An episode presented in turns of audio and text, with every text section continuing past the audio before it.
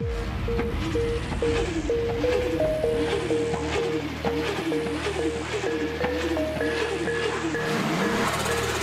ดีครับ พบกับรายการ Speed Fighting ในรูปแบบพอดแคสต์ผมนุก ผมปรินซ์และหนูมาริค่ะ ทุกคนคงสงสัยว่านี่คือรายการอะไร พอดแคสต์ไง แล้วพอดแคสต์คืออะไร ก็เป็นรายการที่จะได้รู้เรื่องรถในรูปแบบพอดแคสต์ ใช่ครับ วันนี้เราจะมาพูดถึงในเรื่องรถซิ่งในตอนที่หนึ่งนี้จะพูดถึงในเรื่องวิถีไทเทกับเหล็กแป๊บ ใช่ครับ เปรียบได้เหมือนว่าการใช้ไทเทเนียม และการใช้เหล็กธรรมดา นั้นมีความแตกต่างกันอย่างไร อ่า อย่างที่รู้กันมานะคะ วัสดุไทเทเนียม คือท่อไอเสียไทเทเนียม เป็น item ที่หายากราคาสูงมาก และนิยมใช้ในรถสปอร์ตราคาแพง หรือรถแต่งที่มี modify กันแบบจัดเต็มกันเลยทีเดียว และในปัจจุบันร้านท่อไอเสียชื่อดังนั้น ใช้เป็นวัสดุหลักในการทำไทเทเนียม ใช่ครับ ไทเทเนียมครับก็เป็นโลหะที่หลายอุตสาหกรรมนะครับ ให้ความสนใจนะครับ เพราะมีค่าสัดส่วนระหว่างความแข็งแรง ต่อน้ำหนักสูง เทียบเท่ากับคือความแข็งแรง และน้ำหนักเบานะครับ ไทเทเนียมนะครับมีความคงทนต่อสารเคมีต่างๆ และมีราคาสูง ซึ่งต้องทำให้การใช้โลหะชนิดนั้นนะครับ มีจำกัดในจำพวก ชนิดกลุ่มนะครับไทเทเนียมครับเป็นธาตุที่มีมากเป็นลำดับที่ 9 ไทเทเนียมเป็นโลหะที่มีความแข็งแรง ยืดหยุ่นได้ดี และมีสีที่สวยงาม ต่อจากนี้ครับไทเทเนียมครับ ก็มีทั้งของแท้และของเทียม เราจะมาดูกันง่ายๆเลยครับว่าไทเทเนียมแท้ไทเทเนียมเทียมนะครับ มีความแตกต่างกันยังไงครับ ง่ายๆนะครับไทเทเนียมแท้นะครับ ตามที่บอกครับ มีความยืดหยุ่นสูง มีความแข็งแรงมากนะครับ แต่ของปลอมนะครับ ก็จะมีความยืดหยุ่นต่ำนะครับ การใช้ไทเทตกแต่งรถ ถ้าเกิดอุบัติเหตุขึ้นมาเหล็กไทเทก็จะไม่เกิดการพังตัวแน่นอน แต่ถ้าเป็นไทเทเทียมจะเกิดการหักแตกบุบสลายอย่างแน่นอน เหล็กแป๊บในที่นี้ก็เปรียบเสมือนเหล็กธรรมดา ที่นำมาสร้างรถ เหล็กธรรมดากับเหล็กไทเท ต่างกันตรงที่ความแข็งแรง ของเหล็กธรรมดาจะสู้ความแข็งแรงของเหล็กไทเทไม่ได้ เหล็กธรรมดาจะไม่มีความยืดหยุ่นเท่าเหล็กไทเทอ้าวแล้วไทเทเนี่ยครับบนท้องถนนเนี่ยส่วนมากครับที่ผมจะเห็นนะครับ ก็เป็นตามท่อไอเสียนะครับท่อไอเสียเนี่ยครับมันมีทั้งหลากหลายสีครับนั่นคือท่อไทเทหรือเปล่าครับ แล้วมันถูกกฎหมายหรือไม่ครับ ท่อไอเสียแบบไหนผิดกฎหมาย การเปลี่ยนท่อไอเสีย เป็นท่อขนาดใหญ่ 3 นิ้วหรือ 4 นิ้ว แต่ถ้าทำตัวท่อออกข้างตัวถัง ก็ถือว่าผิดกฎหมายทันที โดยตามกฎหมายระบุไว้ว่าการวัดเสียงดังที่ปล่อยออกมาจากปลายท่อ ตามพระราชบัญญัติรถยนต์ จะระบุว่ารถยนต์ที่เกิน 7 ปี ต้องนำรถเข้าตรวจสภาพเพื่อตรวจวัดระดับเสียงที่ท่อไอเสีย ด้วยเครื่องวัดเสียงเฉพาะ Sound Level Meter ผลที่ได้ต้องไม่เกิน 100 เดซิเบลแต่หากเสียงดังไม่เกิน 95 เดซิเบล ก็ถือว่าไม่ผิดกฎหมาย ถ้าหากท่อดังล่ะครับ จะมีโทษอย่างไร และมีความผิดอะไรบ้าง ต้องจำคุกหรือเปล่า แล้วต้องเสียค่าปรับหรือไม่ มีครับมีโทษปรับสูงสุด 1,000 บาท และออกใบเตือนให้ไปเปลี่ยนท่อ โดยที่เจ้าหน้าที่นะครับ จะไม่มีสิทธิ์ยึดท่อไอเสียของเรา เปลี่ยนท่อไอเสียแบบที่ไม่มีมอกผิดกฎหมาย หรือ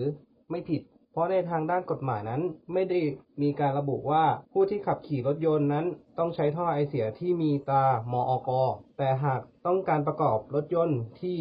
ผู้ผลิตต้องใช้สินค้าที่มีมอกในการประกอบเท่านั้น ในการที่จะนำรถยนต์ออกมาจำหน่าย แล้วมอกอคืออะไรเหรอครับ มอกก็คือมาตรฐานผลิตภัณฑ์อุตสาหกรรมครับ ใช่ครับ และมีใครที่นำไทเท มาเผยแพร่ความรู้ ให้ผู้คนได้รับรู้กันบ้างคะ เมื่อ 10 ปีก่อนนะครับ ทางเหรียญชัยเทอร์โบหรือ RC Turbo ในปัจจุบันครับเป็นรุ่นบุกเบิกในการนำท่อเสีย เข้ามาในเมืองไทยครับ และตอนนี้ครับมีความแพร่หลายกันมากขึ้น เจ้าดังๆรุ่นเก่า ก็เช่นกันครับ เช่นปรีชาเฮดเดอร์ที่สายซิ่งรู้จักกันดี ซึ่งตอนนี้ครับทางร้านท่อไอเสียครับได้เป็นร้านชั้นนำนะครับ ในการทำท่อเสียไทเทเนียมกันหมดแล้วครับ ตามความต้องการของลูกค้า ส่วนใหญ่นะครับจะเป็น custom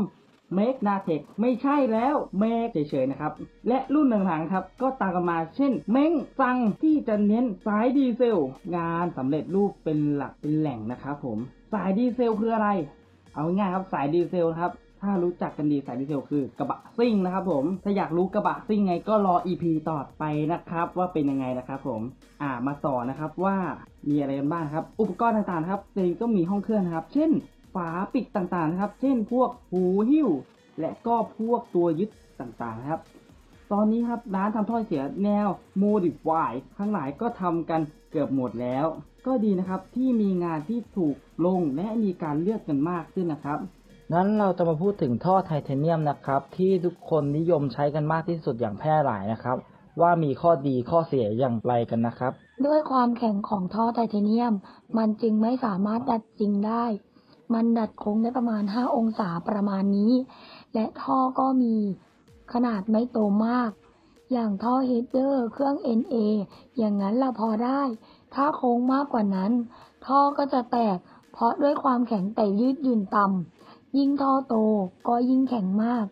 ตอนนี้ก็เริ่มมีการนำเครื่องดัดสำหรับไทเทเนียมเข้ามากันแล้ว ซึ่ง ก็มีราคาสูงอยู่เหมือนกัน เอาไว้มีโอกาสจะนำไปเจาะรายละเอียดถึงที่กันเลยนะคะ ด้วยความแข็งของท่อไทเทเนียม มันจึงไม่สามารถดัดจริงได้ มันดัดโค้งได้ประมาณ 5 องศาประมาณนี้ และท่อก็มีขนาดไม่โตมาก อย่างท่อเฮดเดอร์เครื่อง NA อย่างนั้นละพอได้ ถ้าโค้งมากกว่านั้น ท่อก็จะแตกเพราะด้วยความแข็งแต่ยืดหยุ่นต่ำ ยิ่งท่อโต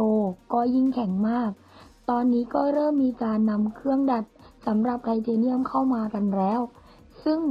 ก็มีราคาสูงอยู่เหมือนกัน เอาไว้มีโอกาสจะนำไปเจาะรายละเอียดถึงที่กันเลยนะคะ ใช่ครับ แล้วควันอ้อยคือคำตอบสุดท้าย ชอบกันเหลือเกิน รอยควันอ้อยเป็นป้องๆ มีตะเข็บงามๆ สีสันเหมือนกุ้งมังกร ยิ่งใครควันสวย รอยเชื่อมละเอียด แหม ไอดอลเลยว่ะคันนี้ สาเหตุที่จะต้องควันอ้อย บางคนอาจจะรู้แล้ว บางคนอาจจะยังไม่รู้ ก็มาจากว่า มันไม่สามารถดัดได้นั่นเอง พอจะเล่นโค้งก็ต้องไปดัดท่อให้เป็นชิ้นๆ ทรงสามเหลี่ยมมาก่อน ตัดเป็นชิ้นๆ แล้วจึงเอามาเชื่อมให้ติดกัน ตานี้มันจะกลายเป็นโค้งแล้วค่ะ ยิ่งถ้าโค้งแคบก็ต้องควันเยอะ เพื่อให้องศาบีบ เลี้ยวลดไปได้สำหรับข้อดีและข้อเสียของควันอ้อย ก็คือ เส้นผ่านศูนย์กลางของท่อจะไม่เปลี่ยน ถ้าควันได้เนียน องศาได้จากช่างผู้มีฝีมือ องศาด้านในท่อแทบจะแทบไม่เปลี่ยนเลยค่ะ แต่ถ้าเป็นการดัดโค้ง เส้นผ่านศูนย์กลางท่อ ช่วงที่ดัดโค้งจะบีบแคบเข้า ถ้าองศาเยอะ แถมท่อโตก็จะยิ่งบีบนะคะ ก็เลยต้องแก้ด้วยการคว้านอ้อย นั่นเอง ไม่ว่าท่ออะไรก็ต้องแบบนี้แหละค่ะ แต่ถ้าไม่เนียนข้างในจะเป็นคลื่น การคว้านและเชื่อม ถ้าชิ้นส่วนมาไม่เนียน องศาไม่เป๊ะ เวลาเชื่อมมันจะเป็นมุมหักเป็นเหลี่ยมๆ คงนึกภาพออก อันนี้ไม่ดีเลยนะคะ อากาศจะไหลไม่สะดวก เกิดคลื่นเต่า เอ้ยคลื่นหมุนเวียน ไม่ค่อยดีเลยนะคะ ใช่ครับ สิ่งที่ควรรู้อื่นๆ เกี่ยวกับท่อไทเทเนียม ราคาสมัยก่อนถือว่าแพงโหด เพราะมีการนำเข้าวัสดุจำกัดเพียง 1-2 เจ้า และร้านที่ทำก็มีน้อย เดเวลลอปเรียนรู้ก็แพง ด้วยค่าฝีมือช่าง รวมถึงค่าอุปกรณ์ที่ต่างจากท่อวัสดุปกติ อย่าไปว่าเขาฟังเลยครับ เพราะกว่าจะเป็นทำได้ ก็ต้องหมดเหมือนกัน จึงเป็นค่าใช้จ่ายในด้านต้นทุนทำอยู่แล้ว แต่ตอนหลังเริ่มถูกลง เพราะ มีหลายเจ้า เครื่องมือ ฝีมือช่างก็พัฒนาขึ้นมา กันเรื่อยๆ ลูกค้าเลยมีทางเลือกมากขึ้น ตอนหลังมีของสำเร็จทำขึ้นมาหลายๆ ชุดก็ทุนต้นทุนขอโทษนะครับ ก็ทุนต้นทุนไปได้เยอะต่างจากสมัยก่อนเป็นcustom madeใช่ค่ะ บุบแล้วต้องทำใหม่อย่างเดียว อย่างกรณีรถไปชนอะไรเข้าแรงๆ จนทำให้ท่อ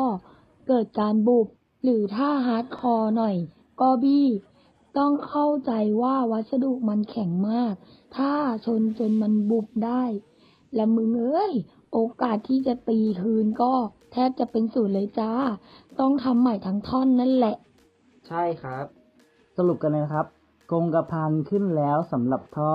ไทเทเนียม อุปกรณ์ไทเทเนียม คืนข้ามโชกคืนข้ามต่ำอะไรพวกนี้ ที่ต่างคนใฝ่ที่จะครอบ ครอบเอาไว้ในห้องเครื่องซึ่งต่างกัน มีตังนักทำไปเถิดเอาเลยลูก เป็นหลักเอาเอาเถิดตังเราเอง แล้วหวังว่ารายการพอดคาสต์นี้จะมีประโยชน์ไม่มากก็น้อยให้ชาวสายซิ่งและบุคคลทั่วไปฝากติดตาม EP ต่อไป และคุณอาจจะได้รู้เรื่องรถมากกว่าที่คุณไม่เคยรู้มาก่อน